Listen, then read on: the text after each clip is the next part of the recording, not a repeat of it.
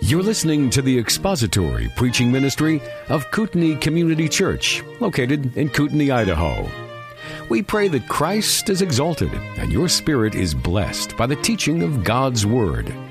For more information about Kootenai Church, please visit us online at kootenaichurch.org.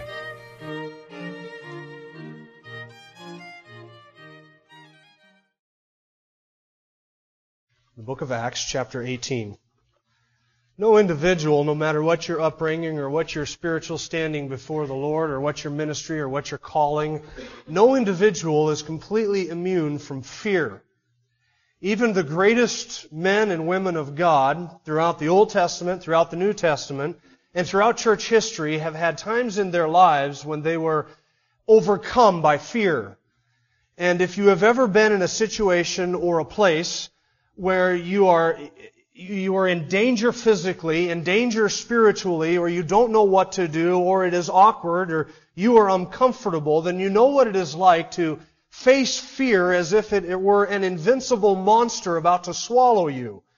And if you have nothing else to do and nowhere else to go, you just have to throw yourself on the Lord, because the Lord has a way of encouraging His servants and sort of putting aside our fear. He did this to Joshua. Do you remember Joshua? Who's taking over for Moses? Those are some big shoes to fill, aren't they? Well, apart from the fact that Joshua was stepping into Moses' role and Moses was a man of such great accomplishment and extraordinary abilities and almost a legend in his own time, Joshua had the unenviable task of taking this ragamuffin nation that was ill-equipped and ill-armed and taking them into well-fortified land with fortified cities and facing down what in their eyes were giants. And Joshua would have been scared, and the Lord said to Joshua in Joshua 1, 6 through 9, Be strong and courageous, for you shall give this people possession of the land which I swore to their fathers to give them. Only be strong and very courageous. Be careful to do according to all the law which Moses my servant commanded you. Do not turn from it to the right or to the left so that you may have success wherever you go. Have I not commanded you? Be strong and courageous. How many times did he say that? Three times. I get the impression from reading that that Joshua needed the Lord to tell him three times, be strong and be courageous. Then there was Jeremiah. The Lord commissioned him to be a prophet to a stubborn and rebellious people that wouldn't listen to him. And Jeremiah responded by saying, Lord, I'm just a youth. I'm just a young man. And the Lord said to Jeremiah, Do not say I am a youth, because everywhere I send you, you shall go, and all that I command you, you shall speak. Do not be afraid of them, for I am with you to deliver you, declares the Lord. Remember Elijah? That great prophet of God and he had that encounter with the 450 prophets of Baal on Mount Carmel. And after that massive encounter, that spiritual victory, he has all 450 of those false prophets slaughtered. So he is right on the heels of a tremendous victory. All of the momentum is behind Elijah. Israel is behind him. A massive demonstration, 450 false prophets slaughtered, and the queen threatens to take his life. May my head be like yours if you do not become like them by this time tomorrow. 1 Kings 19 verse 3 says Elijah arose, he was afraid, he arose and he ran for his life. Fearful. Timothy, facing opposition, persecution, for being a believer and for being so closely associated with Paul, that Paul said, Timothy, God has not given us a spirit of fear or of timidity, but of a sound mind and discipline. So do not be ashamed of the Lord or of me, his prisoner, but join with me in suffering. Remember Peter? Peter was overcome by fear. Lord, bid me to come out of the boat and walk to you on the water. Well, come on out, Peter. He jumps outside the boat, and the first thing he notices are these massive waves. He looks at the waves, glug, glug, glug, down goes Peter. Remember what Peter said? I will not deny thee, Lord, even if everybody denies thee, I will not. He's overcome by fear. Church history has been the same way. Some of the greatest men and women of God in church history have been overcome by fear at times. Luther, after he nailed his 95 Theses to the door of the church in Wittenberg, was called on the carpet at the Diet of Worms. And there before the popes, cardinals, and all of the nobles and the princes and the priests and the Catholic apologists in this crowded room stood Luther with Melanchthon beside him and a couple other people who had made the trip with Luther. And he stood in front of all of these mighty people. And as Luther walked into the room, they stared holes through him because they hated him with a hatred like you can't imagine. And they had all of Luther's publications, his books and his, his pamphlets and his writings laid out on this table as well as a copy of his theses. And they said to him, are these your writings? Yes. Will you recant of these writings and all of their teachings? I need 24 hours to think about it. Luther went to his room. They gave him 24 hours. We'll meet again here tomorrow, the same time. Luther went to his room, and that night he wrote this prayer. Listen to this. O Almighty and everlasting God, how terrible is this world! Behold, it openeth its mouth to swallow me up, and I have so little trust in Thee. How weak is the flesh, and Satan how strong. If it is only in the strength of this world that I must put my trust, then all is over. My last hour is come. My condemnation has been pronounced.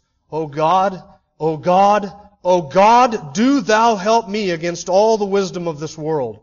Do this.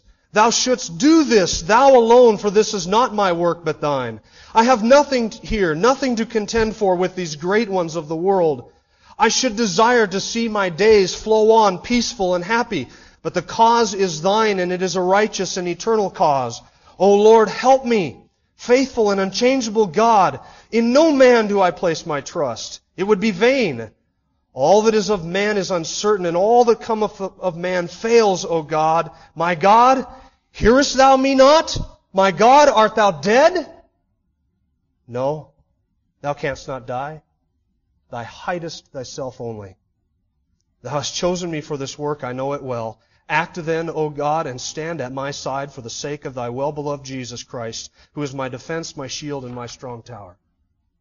Fearful. Luther knew that when he walked into that room the next day and said, I will not and I cannot recant, Luther knew it was a death sentence. He was a marked man from that day forward. And the night he, before that, he wrestled with God and he wrote that prayer. God, I need help and I am overcome with terror at what awaits me. Jeremiah, Joshua, Elijah, Peter, Timothy, Luther, the list could go on, friends. And the apostle Paul fell into that camp at one time as well. In Acts chapter 18, the Lord needed to encourage Paul because Paul was experiencing some fear. And if I'm reading the text right, I think that that fear was beginning to sort of overwhelm Paul in a sense.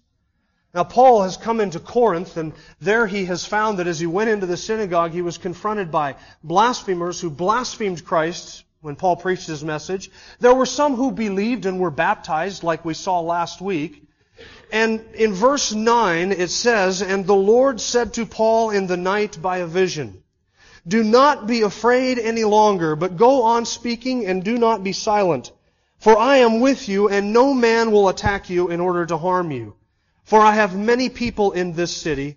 And he settled there a year and six months, teaching the word of God among them. Now this is one of six visions that Paul has of Christ, or six visions that Paul has in the book of Acts. And in this particular vision, the Lord is encouraging Paul to stay in Corinth. And I would gather that the apostle Paul, after all of the opposition, after turning to the Gentiles and leaving the synagogue, was preparing to leave Corinth and continue on his way to the next city on his itinerary. Until the Lord appeared to Paul and he gave Paul three promises and then, on the basis of those three promises, Paul said, I'm stopping here and I'm setting up shop. And he stayed there a year and six months, 18 months, he was in Corinth. What are those three promises? Let's look at those first this morning. The promise of his presence. The Lord said to Paul in the night by a vision, Do not be afraid any longer, but go on speaking and do not be silent. The NASB, my translation, adds the words any longer. Do not be afraid any longer, because that carries with it the idea, or that communicates the idea of the Greek tense, the present tense. When, when the Lord said this to Paul, fear was what Paul was experiencing. He was afraid.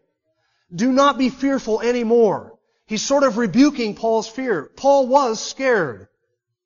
Uh, do not be fearful any longer, Paul, but go on speaking. Now, did Paul have a right to be fearful? Did he have a reason to fear? You think Paul had reason to fear? After he got saved, what happened? Went to Damascus. The king wanted his life. Chased him out of Damascus. He had to be let down through a wall in a basket where he ran to Jerusalem only to be hated by the Christians and rejected by the Christians there. And then he had to leave Jerusalem and go to Caesarea because the Jews wanted to kill him in Jerusalem. And then he goes on his first missionary journey where he is confronted by a false prophet on the island of Cyprus, abandoned by John Mark on the coast of Pamphylia, goes up to Antioch and he's run out of the synagogue there. They chase him to Iconium, run him out of the synagogue in Iconium. He goes to Lystra where he's stoned and drug outside the city and left for dead. On the second missionary journey, the apostle Paul gets to Philippi where he's opposed by a demon-possessed diviner, a, a, slave girl, and then the owners of that girl oppose Paul. They beat him and throw him into prison, where he spends half a night in prison. Then he's asked to leave Philippi. He goes to Thessalonica. He's run out of Thessalonica. Goes to Berea. He's run out of Berea. He goes to Athens, where he's mocked and jeered, and then he comes to Corinth. And friends, in Corinth, it's anything but peace and quiet. They have blasphemed him. He's left the synagogue. He's right next door. That infuriates the Jews. And scandal of scandal if the leader of the synagogue has not come to faith in Christ. Now, if you're Paul, you're saying to yourself, I see a pattern developing here. I go into a city, they resist it, they hate me, and then I become their target. So what's Paul expecting? A beating? Maybe an imprisonment? Maybe both?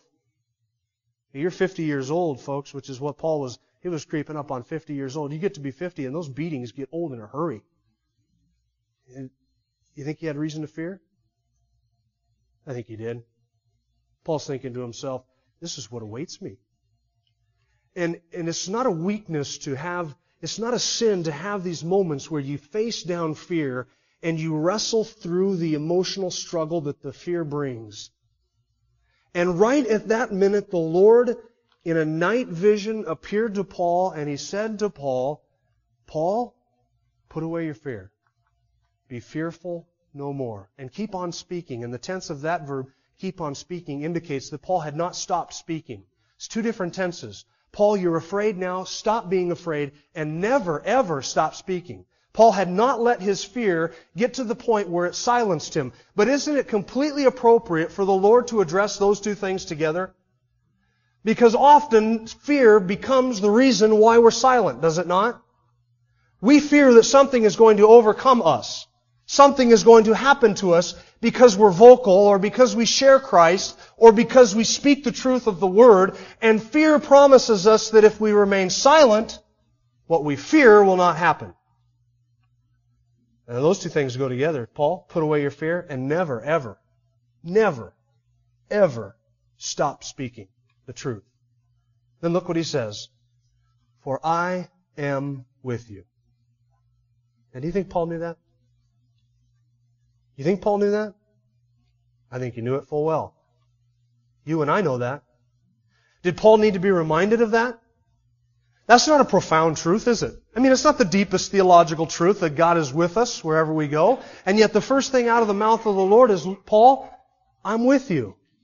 That is the thing that should be a default in our understanding of the Lord.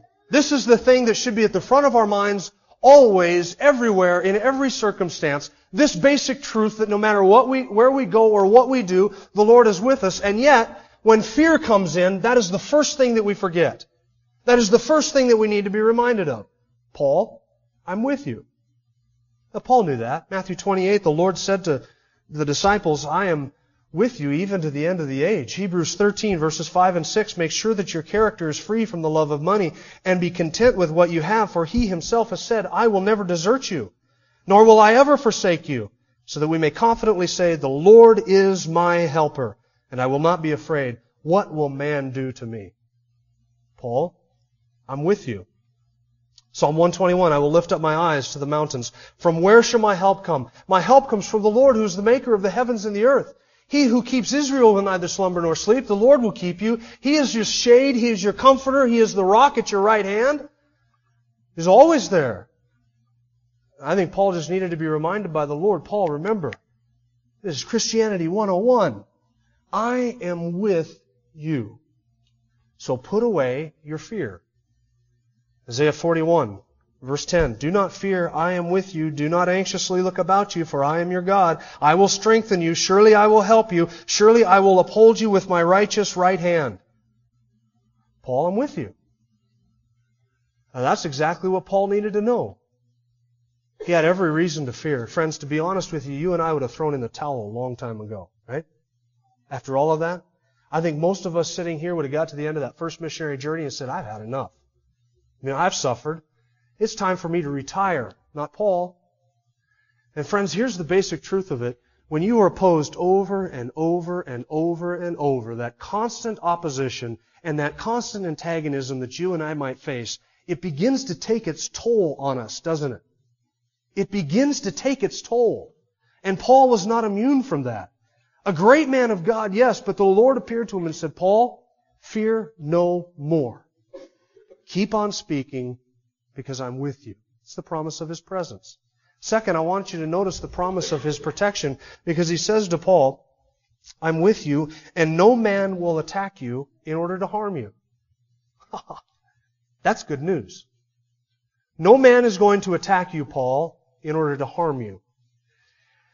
I want you to notice, first of all, friends, that the, the, the, promise itself is not given to you and I, it's given to Paul.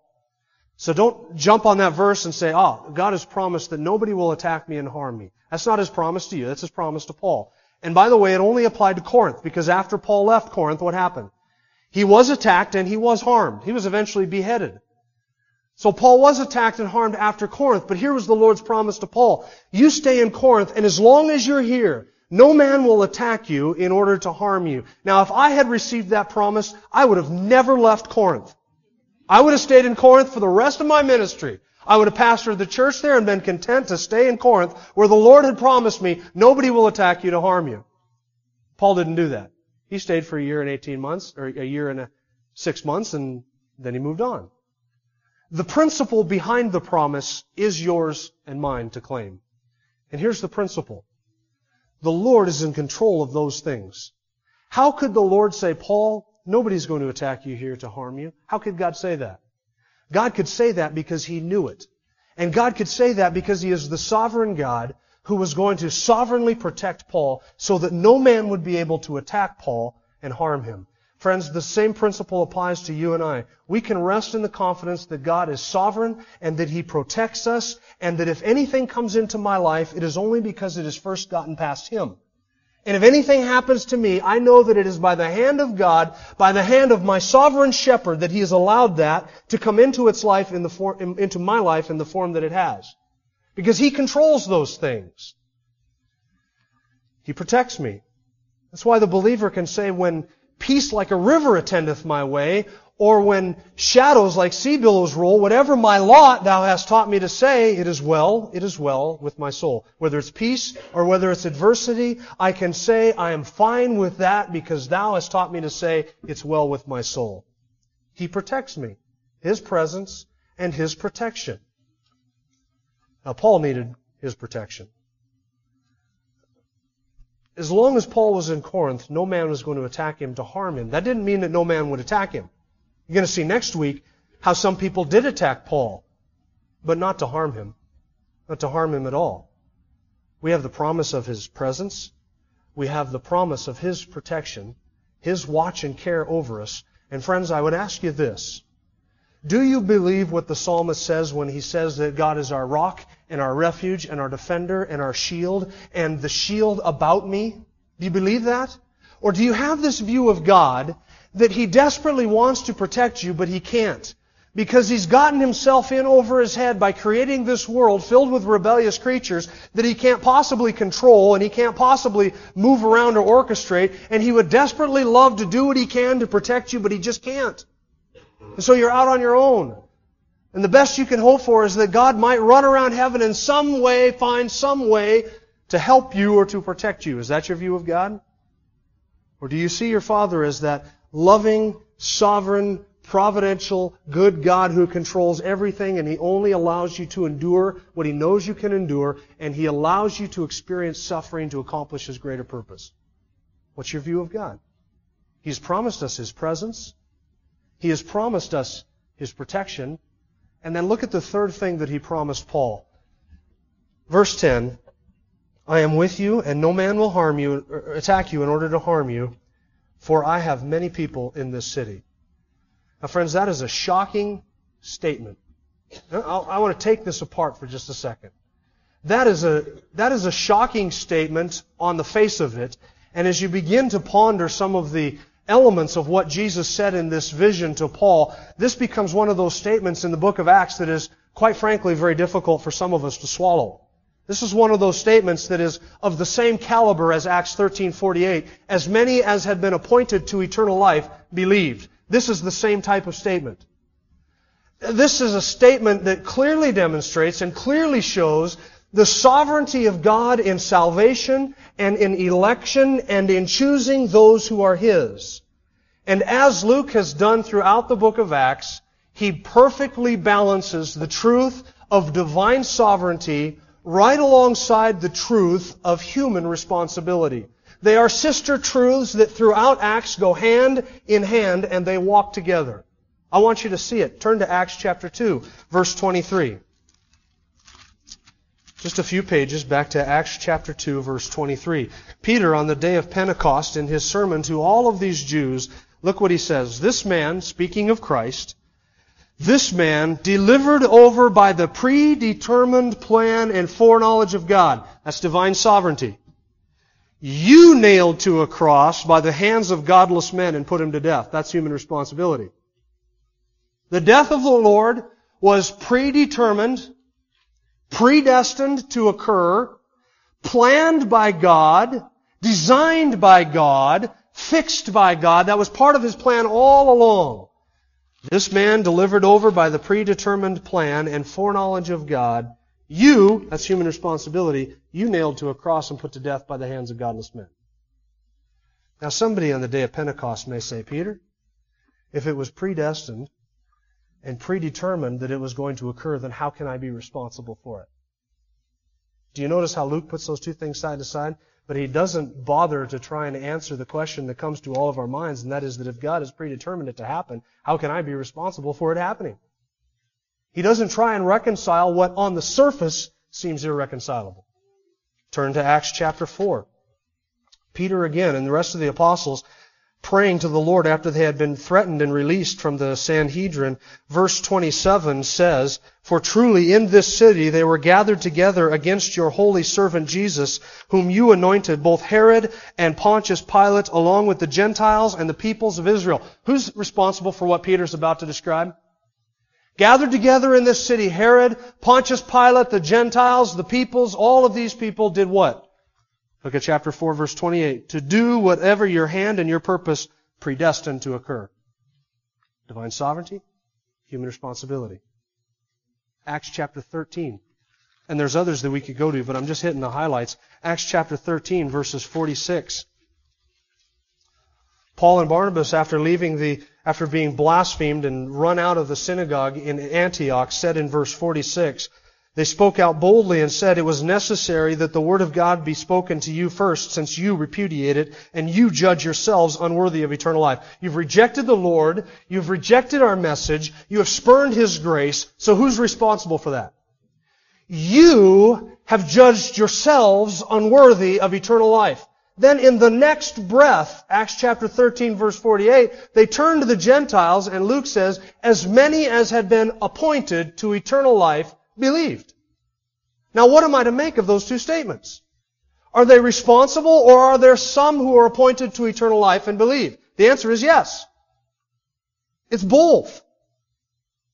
You see how Luke does this? Chapter 18.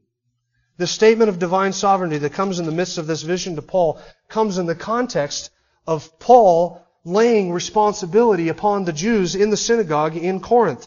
Verse 8, uh, sorry, verse 6, but when they resisted and blasphemed, remember what Paul said? We looked at this last week. He shook out his garments and said, Your blood is on your own heads, I'm clean. Who's responsible?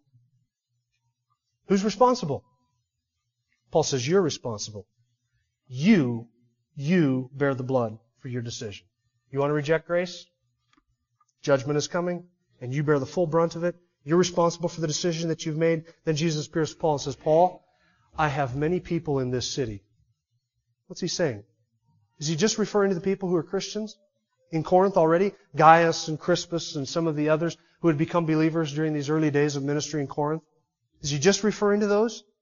He is referring to those, but friends, it goes beyond that. Jesus is saying to Paul, I want you to stay here because I still have many people in this city. Paul, there are a lot of people in Corinth who have been appointed to eternal life who have not yet believed. There were people in Corinth who had heard the gospel and rejected the gospel who were still his people. They had yet to believe. There were people in Corinth who were his people, Christ's people, who had never even yet heard the gospel. Some of them had heard and were weighing it and had not yet made a decision or trusted Christ for salvation. Yet Jesus said to Paul, Paul, don't fear. I have people in this city. So Paul sets up camp. 18 months. He stays in Corinth. Why? Because the Lord has just promised Paul, your ministry here will bear fruit. I still have many people in this city, Paul. And isn't it hard to hear the Lord say something like that? It shouldn't surprise us that He would say something like that in the book of Acts because, friends, the Lord Jesus, while He was here on earth, spoke just like that in the Gospels. But He was much more forceful. Much more straightforward. John chapter 6, Jesus said, All that the Father has given me will come to me, and the one who comes to me I will certainly not cast out. This is the will of Him who sent me, that of all that He has given to me, they will come and I will raise them up at the last day, and I will lose not one of them. This is what Jesus is saying to Paul. Paul, I have people in this city. How could Christ say that to him in a vision? He could say it because he knew who his people were. He knew who his sheep were even before his sheep trusted him, heard his voice, and came to him. Paul, I have people in this city. Now, if I was Paul, I would have looked at Corinth and said, Lord, are you kidding me? In this sin hole? Some of these people are your sheep? Paul, I have many people in this city. John chapter 10. Jesus said, My sheep hear my voice, and they come to me. And then Jesus said in John 10:16, I have other sheep which are not of this fold, and I must bring them in also, and they will hear my voice, and they will become one flock with one shepherd. I have many sheep, Jesus said, that are not of this fold. They will hear my voice, and they will come to me, and they will become one flock with one shepherd. He called me his sheep 2,000 years before I ever trusted in him or heard his voice and came to him. Yet Jesus said, the sheep will hear my voice and I will gather in my sheep. So when Jesus says to Paul, I have many people in this city, he is essentially saying to Paul, Paul, there are a number that the Father has given to me who have not yet come to me. They are my sheep. They will hear my voice. They will come to me. I will raise them up. To use Luke's words, there are many who had been appointed to eternal life who had not yet believed. Now, is this in keeping with what Paul would say about election and predestination and divine sovereignty in other places? It most certainly is. 2 Timothy chapter 1 verse 9 says that we have been saved and called with a holy calling, not according to our works, but according to his own purpose, listen, and grace which was granted to us in eternity past. We have been called according to a grace that was granted to us from all eternity. Go back as far as you want. You were his sheep. The grace was given to you, not the moment you believed. That's when the grace became manifest. The grace was given to you, Paul says, from all eternity. Take that one home and chew it on it over lunch. Go back as far as you want. Age upon age upon age upon age. Grace was granted to us, Paul says, from all eternity. And before I was ever born, I was his sheep. Because Jesus said, I'll gather them in. They'll hear my voice. I'll bring them in and make them one flock with one shepherd. Other sheep I have, they're not, they're not here, but I will gather them in. I was a sheep. The Lord didn't say to Paul, Paul, take courage in this.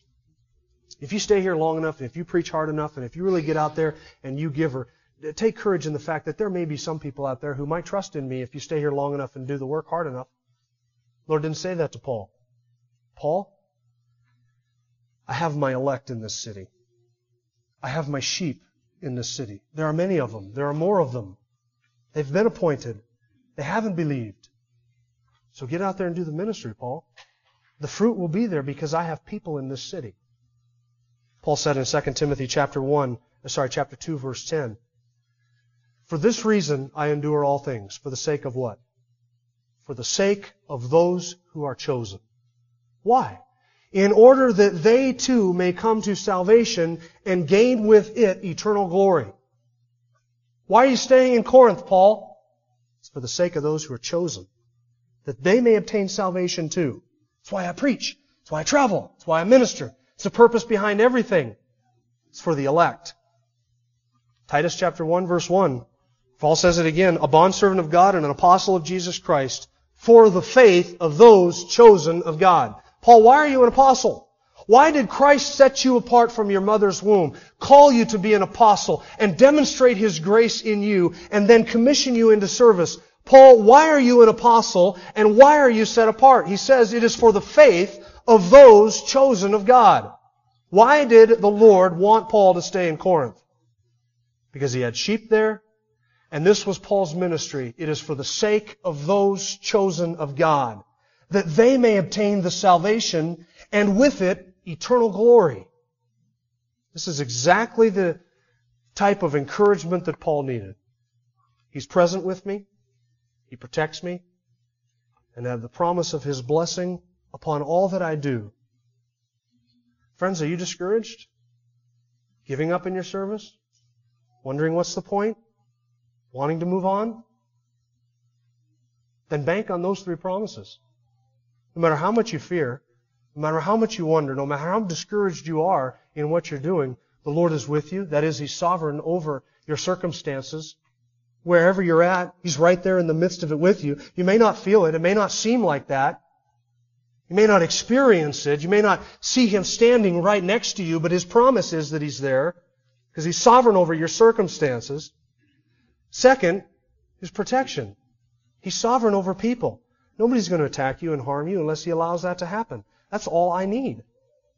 And third, He's sovereign over salvation. So that you and I can do the work of ministry we can teach the Word. We can be bold in speaking the Word, knowing that we, as His children, have the ineffable privilege of being used by Him as the mouthpieces by which He calls His sheep to Himself. Isn't that a blessing? Paul, I have many people in this city. He's sovereign over my circumstances. He is sovereign over people, and He is sovereign over salvation. And so you and I can place the confidence in the Word of God to preach and to teach and to proclaim it and to stand for it, trusting that through all of that, the great shepherd is gathering in his sheep. Now, what do you do if you want to call in the sheep? What do you do that the sheep might come into the fold? They have to hear the shepherd's voice, don't they? The sheep can't come to him, Jesus said, unless they're drawn. They have to hear the shepherd's voice. My sheep will hear my voice and they will come. So how do you call in this mass of people that the Lord has in Corinth that He wants Paul to stay there for? How do you call them in? You do exactly what Paul did in verse 11. What does it say? It says that he settled there a year and six months and he taught the Word of God to them. Look at that. I want to be used by God to call in the sheep. What do you do? Paul says, you got people in this city? I don't know who they are, but I'm setting up camp. And he stayed there a year and six months, and he taught the Word of God because it is the Word of God that effectively works in us who believe. It is the Word of God that saves us and brings us to a saving knowledge of Christ. Peter said, You've not been, you've not been saved by that which is perishable, but by the imperishable, the living and enduring Word of God. And this is the Word that was preached to you. 1 Peter chapter 2. So Paul set up camp. You want to call the sheep? Preach the Word. You want to bring the sheep into the fold? Share the word. Teach the word. Let the word expand, and through that, the sheep hear his voice, and all of those people who have been appointed to eternal life will believe. That's the promise of Scripture. And it's a wonderful promise. And it's exactly what Paul needed to settle down, to settle in, and to teach and preach the Word of God in Corinth for a year and a half. Father, we thank you for the promise of your Word, which is that you will always bless it. It will always accomplish that which you have purposed for it to accomplish. And we can rest in the fact that you are sovereign over our circumstances, sovereign over people, and sovereign in salvation. We thank you for that grace which was granted to us in Christ from all eternity. And Lord, what a privilege it is for us to be used by you, that you would stoop and, and stoop and condescend to use even us to be instruments by which the sheep might hear your voice. We thank you for that privilege, and we thank you for the promise of your word, all to the glory of our great God and Savior, Jesus Christ, in whose name we pray. Amen. Thank you for listening to the latest podcast from Kootenai Church. If you'd like to learn more about Kootenai Church or to donate to our church ministry, you can do so online by visiting kootenaichurch.org. We hope you enjoyed this podcast and pray you'll join us again next time. Once again, thank you for listening.